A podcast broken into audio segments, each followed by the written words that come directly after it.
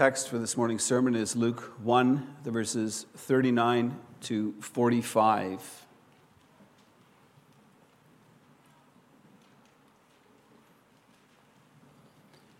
So the angel Gabriel has appeared to Mary and made known to her the wondrous works that God would accomplish through her in causing the Messiah to be born of her flesh. We take up our text at verse 39.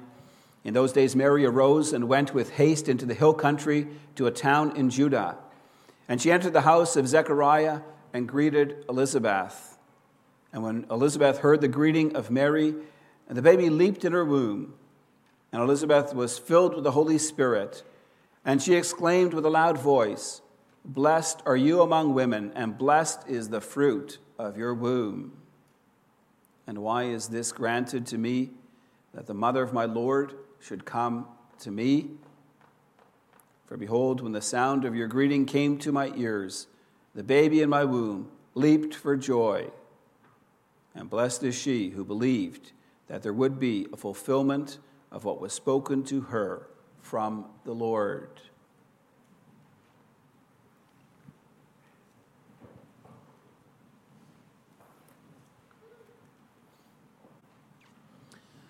Beloved congregation of our Lord Jesus Christ, at the beginning of his gospel, Luke tells us that he has undertaken a careful investigation of all the things that were fulfilled among them.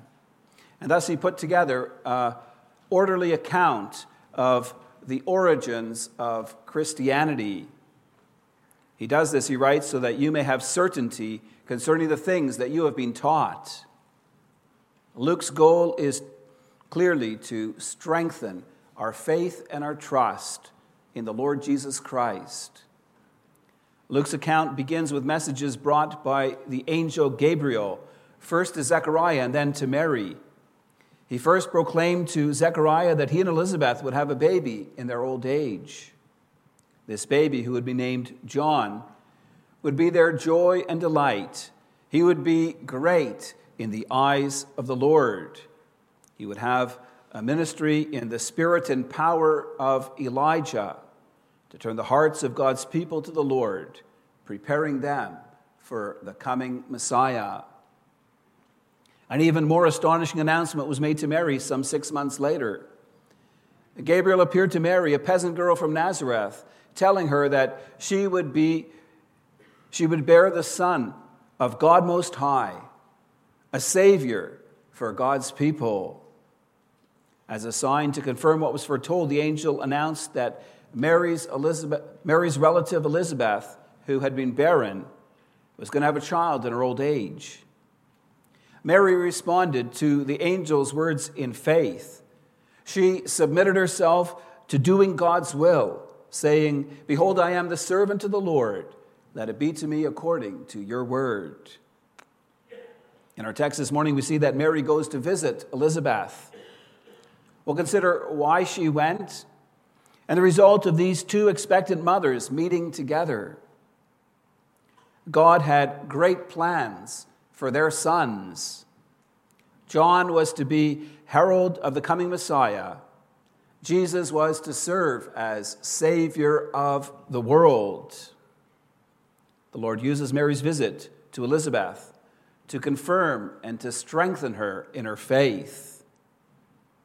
And Luke records these events to build us all up in our faith in the Lord Jesus Christ. I preach to you God's word under the following theme God's wonderful promises to Mary are confirmed through her visit to Elizabeth. We'll consider Elizabeth's prophecy, the baby's joy, and Mary's faith. Our text begins by stating, in those days, Mary arose and went with haste into the hill country to a town in Judah. Uh, Mary's response to the angel Gabriel's announcement is to get ready and go see her relative Elizabeth. The scriptures tell us that she lived in the hill country of Judea. We know that the town of Hebron had been given to the priests as their possession when they entered the land of Canaan.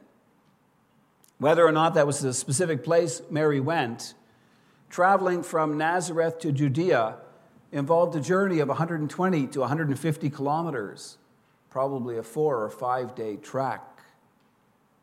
Our text indicates that Mary hurried to visit Elizabeth. Her haste shows her eagerness to visit with her. Why was she making this journey? Some suggest that it was a hideaway because Mary was pregnant.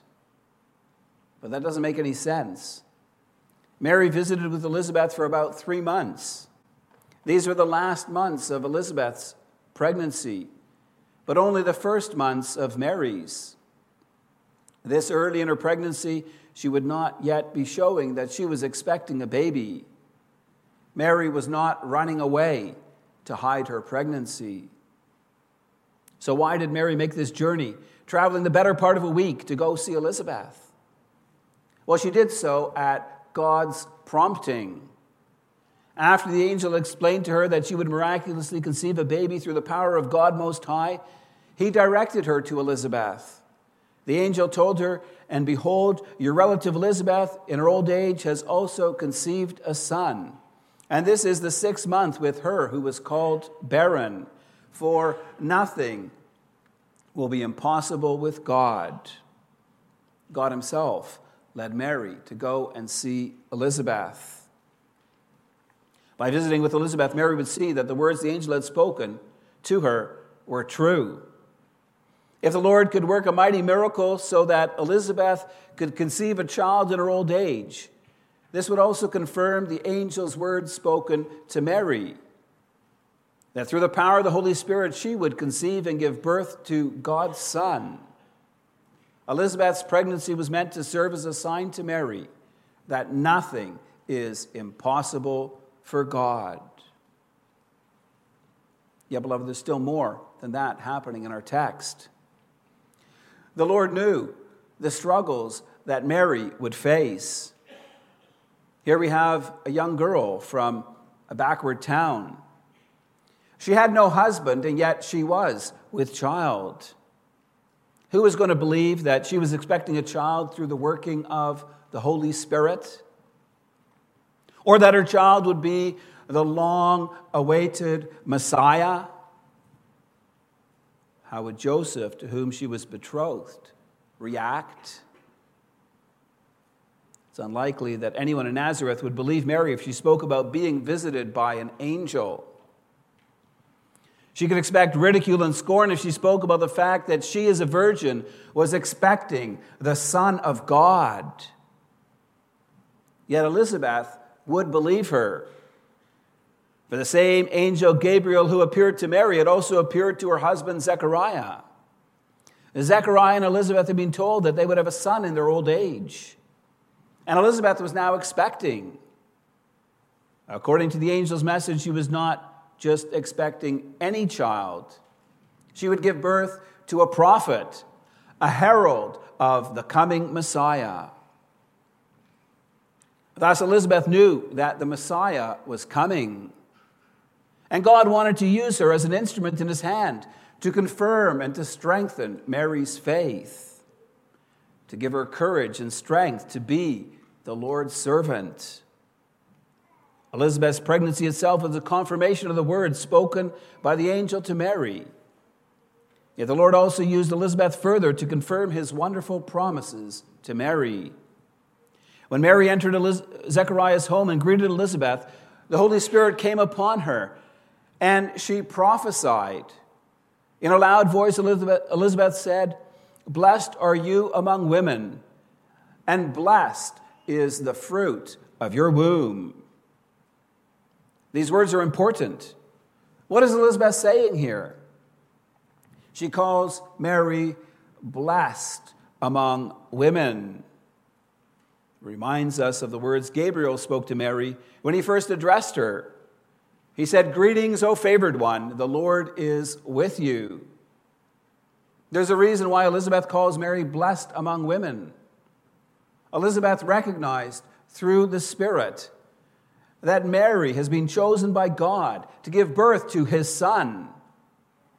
Of all the women who lived in Israel through many centuries, she was the one blessed to be the mother of our Lord. She's been blessed by God not only to give birth to, but also to nurse and to care for and to teach the Messiah. Elizabeth also prophetically speaks about the son that would be born to Mary. She said, Blessed is the fruit of your womb. And again, Elizabeth is confirming the message spoken by the angel.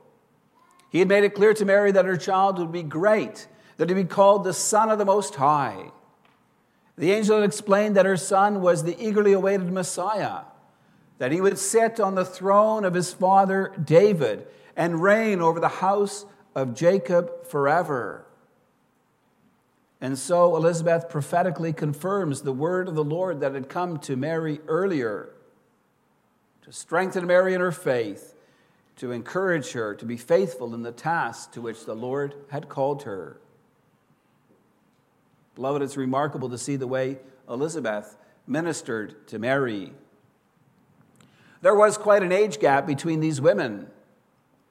Age wise, Elizabeth could have been Mary's grandmother. The Lord was doing great things for Elizabeth. The Lord allowed her to conceive in her old age, taking away the disgrace of being barren. And yet, Elizabeth's focus is not on herself, but on Mary. Elizabeth is humbled by the fact that Mary has come to see her. We could have expected the visit between Mary and Elizabeth to begin in a different manner. After Mary's greeting, Elizabeth could have said to her, Mary, let me tell you how I'm going to be used by the Lord. Elizabeth has been in seclusion for some five months. She's had no one to talk to about God's wondrous working in her life. And yet, Elizabeth is very humble. Her first words to Mary are, Blessed are you among women. Blessed is the fruit of your womb. There's a reason for this. Elizabeth is not focused, not self focused, but she is focused on the Christ. Please note the words that Elizabeth speaks next. She asks, And why is this granted to me that the mother of my Lord should come to me? This is a beautiful confession that Elizabeth makes through the power of the Holy Spirit. We often think that Peter was the first one to confess Jesus as the Messiah. In Matthew 16, Jesus asked his disciples, Who do the people say that the Son of Man is? They replied that most thought he was one of the prophets. Jesus asked, But who do you say that I am? Peter answered, You are the Christ, the Son of the living God. After Jesus' resurrection, Thomas was missing the first time when Jesus appeared to his disciples in the upper room. He doubted when the others told him that they had seen the Lord. Thomas said he would not believe unless he saw the nail marks in Jesus' hands and put his finger into his side. Jesus appeared to his disciples again when Thomas was present. Thomas believed and he confessed, saying, My Lord and my God. Yet Elizabeth confesses Jesus as her Lord when he is very young. Before he had begun his public ministry and done many miraculous deeds, Elizabeth confessed Jesus as my Lord before he was even born, when he was only a baby conceived a few weeks earlier. Why? Well, obviously, this happened in the direction of the Holy Spirit who moved Elizabeth to speak these words. They're in the Bible for our benefit. But initially, they were used by God to confirm and to strengthen Mary in her faith so she could confidently serve as mother of our Lord. One of the striking things about our text is how the Lord uses the communion of fellow believers for their encouragement and for the strengthening of their faith. Mary and Elizabeth were kinswomen related by blood, but they were more than that. they were sisters in the faith. Luke emphasizes that both these women believed the Word of God, they believed His promises. It's this common bond of faith that united them. It's what enabled them to support and to encourage each other. Beloved, also for us, the communion of fellow believers is a wonderful means of grace. God has given us the church so that we might encourage one another. Together, we're all members of one body. For the effective functioning of our physical bodies, each of the parts needs to fulfill the function for which it was made. We have eyes to see, we have ears to hear, a heart to pump blood, legs to walk, hands to work. And in the same way, in the body of Christ, in the church, we're all called to use our gifts and our talents for the profit of others. God has given us communion together so we might encourage and support each other and hold each other accountable as we walk down the pathway that leads to our heavenly home. We need this support, for we're engaged in daily warfare against the devil, this world, and our own sinful flesh. There's times when we get bogged down with the troubles and the sorrows that face us in this sinful, broken world. God never intended for us to walk the Christian faith alone. Peter wrote, or Paul wrote in Romans 12, verse 15 Rejoice with those who rejoice, weep with those who weep. We need to do both those things. You see, beloved, grief is made greater when it is hidden. If we keep our sorrows and sadness to ourselves, it just grows and grows. And soon it'll overwhelm us. Yet if we share grief, it diminishes. Others help us bear the load. Joy works the opposite way. Joy, when kept to yourself, shrinks but when it's shared, it's doubled. When others rejoice with you, you are encouraged and you have even more cause for thanksgiving. It's through the communion of the church, the love and encouragement of one another, that grief diminishes, joy grows, and blessings abound. It brings us to our second point, and it will consider the baby's joy. Our text records the first meeting of two expectant mothers, Elizabeth and Mary. Yet the meeting between the two mothers is not the only meeting that takes place. Our text also speaks of what happened when their babies first met. Verse 41 tells us when Elizabeth heard Mary's greeting, the baby leaped in her womb. Elizabeth explains what happened to Mary. She said, As soon as I heard the sound of your greeting, as soon as the sound of your greeting reached my ears, the baby in my womb leaped for joy. And so we see that Elizabeth's baby, John, reacts to the presence of the Messiah, whom he would later serve as herald. It's worth noting what the angel Gabriel had said to Zechariah about his son John. He said that he would be great in the eyes of the Lord John would be filled with the Holy Spirit even from his mother's womb. Gabriel said he would go before the Lord in the spirit and power of Elijah to make ready for the Lord a people prepared. Our text shows us that John the Baptist was moved by the Spirit even prior to birth. He began his prophecy in the womb by leaping with joy. What is this leap of joy all about? Well, to understand this, is helpful to look at Malachi 4. In verse 2, the prophet speaks about the coming of the Messiah. He says, But for you who fear my name, the Sun of Righteousness shall rise with healing in its wings. Malachi also describes the response of the people to the coming of their long awaited king.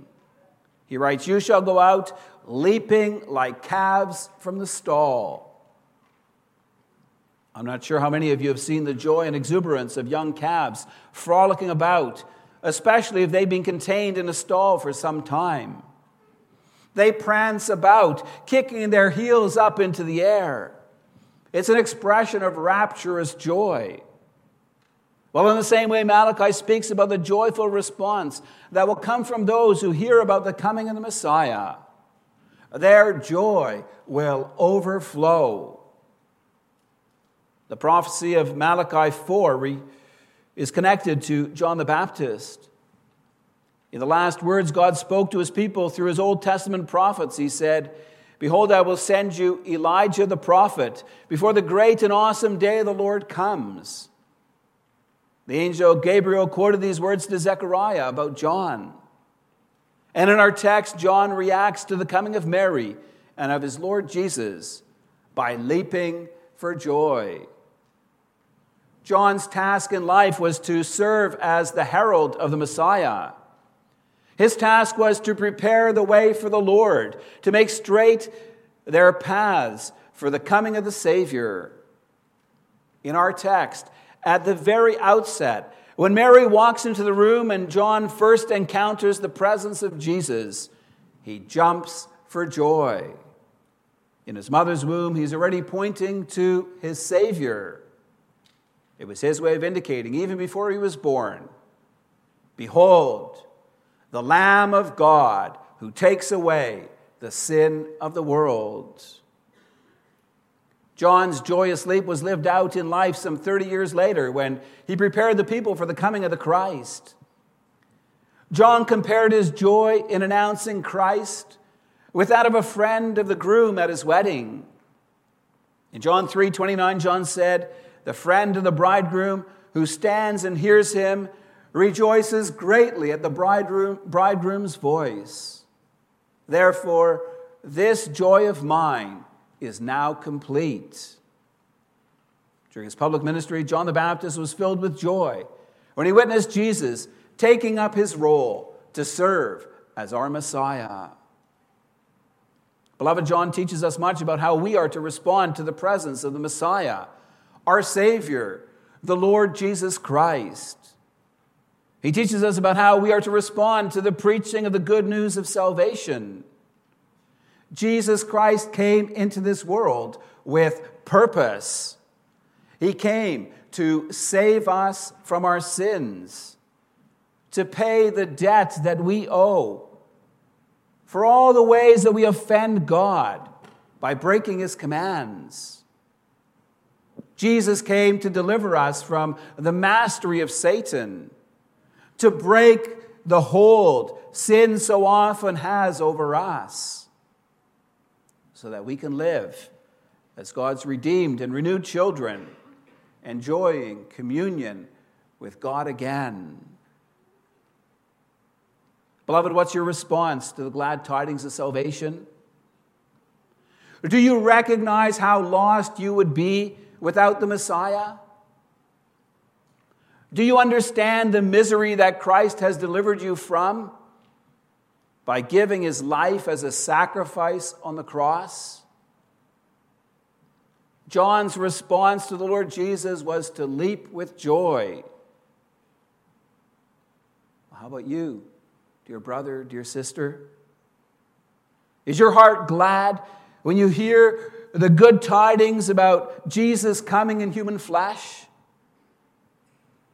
Do you rejoice in the Christmas message?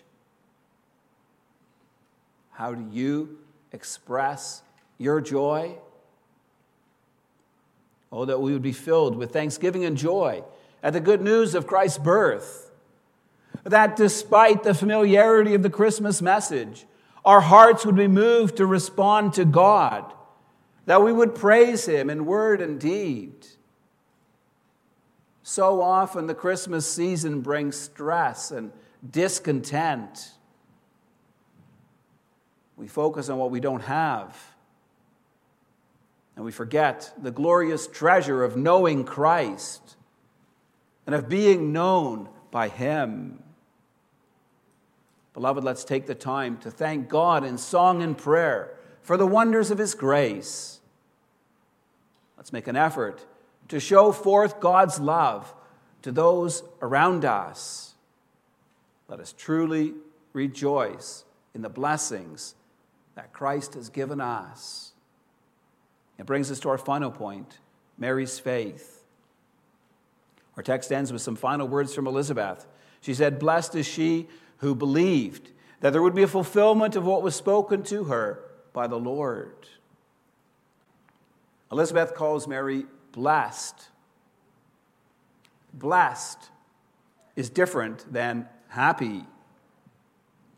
Happy refers to how a person feels. Blessed refers to what a person is. A blessed person is one on whom God's favor rests. You are blessed if the Lord delights in you. Mary is called blessed. The reason why is because she had faith. She believed that what the Lord said to her would be accomplished. Her faith was more than just head knowledge. She trusted in the Lord. Her confidence was in Him alone. She responded to God by submitting herself to doing His will. If we want to share in the blessings of salvation as promised in the gospel, then we too need to respond in faith. Beloved, let's examine what faith really is. Our text says that Mary believed that what the Lord said to her would be accomplished. She believed that the words the angel spoke to her about being the mother of God's Son were true. She believed that he would be the Messiah. Mary believed that although she was a virgin, she would conceive a child through the power of the Holy Spirit. Our faith, too, begins with an intellectual assent to certain facts. We believe that what God has said to us in the Bible is true. Yet this head knowledge is not enough. James makes this clear in James 2:19. He said, "You believe that there is one God, you do well. Even the demons believe and shudder." We not only need to know what God has made known to us in the Bible, we also need to truly believe it, to trust God's rich promises. Mary believed what the angel said, and so she entrusted her life to God's care and keeping. The truth that she heard traveled from her head to her heart. And there she pondered them, thinking about what they meant for her and what they required of her. Well, beloved, the same is necessary for us.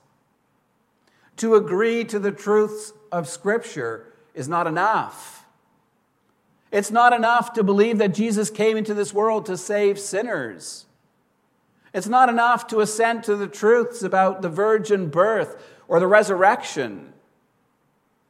What does the gospel mean to you?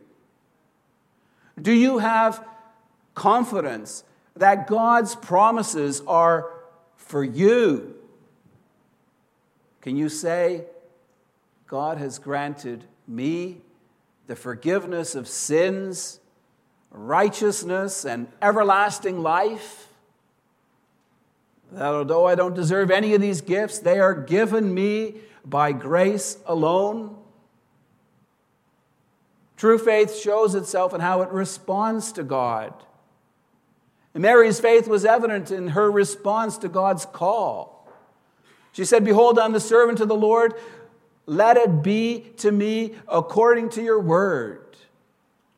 She submitted herself to doing what God wanted her to do.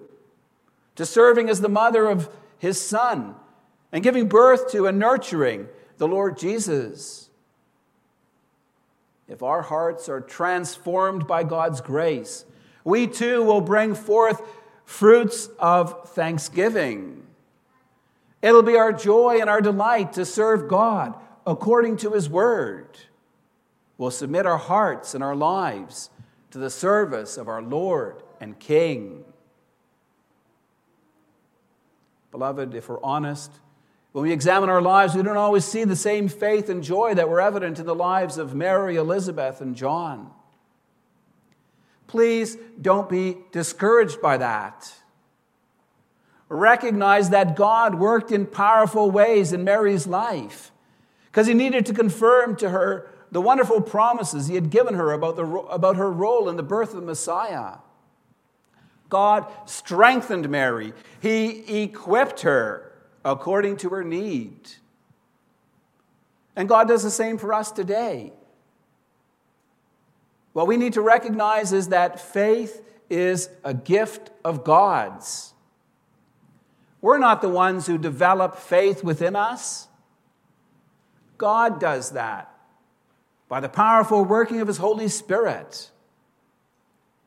At times, we may go through hardships and struggles that cause us to doubt God's goodness, His faithfulness, His love. There can be situations when it's difficult to believe that God's promises are for me. God knows we're weak, He knows that we're prone to doubt. Pray for the work of the Spirit in you and give God opportunity to work in your heart by His Word. God's Word is a source of great encouragement when Paul was faced with his thorn in the flesh, uh, God did not remove it, even though Paul pleaded for this. Instead, the Lord said, My grace is sufficient for you, for my power is made perfect in weakness. At times, you may wonder how people deal with the tragedies and sorrows that God brings on them in this life. Well, the simple answer is God strengthens his people according to their need. All our blessings come from above faith, trust, joy, peace, comfort, and hope. Yeah, beloved, God often uses people to administer his gifts. While God's word provides the basis for our faith and trust, He uses people to bring it. It happens on Sundays when the gospel is preached to us.